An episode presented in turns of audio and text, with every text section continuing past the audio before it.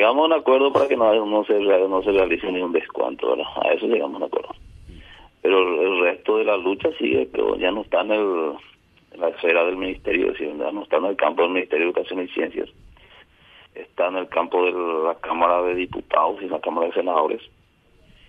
Entonces ahí vamos a proseguir, ¿verdad? La, eh, las movilizaciones. Eh, ahora estamos en la etapa de hacer lobby, ahora se, están, se le está visitando a cada diputado.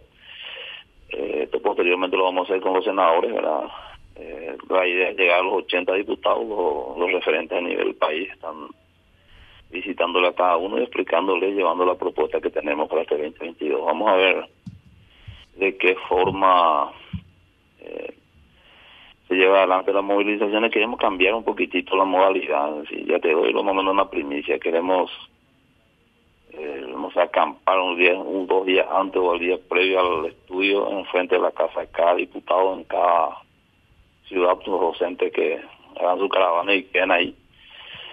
Y bueno, ahí por lo menos sus familiares van a saber que los muchachos le están pidiendo ¿verdad? el apoyo y si, y llegaron a hacer un compromiso para que los cumplan.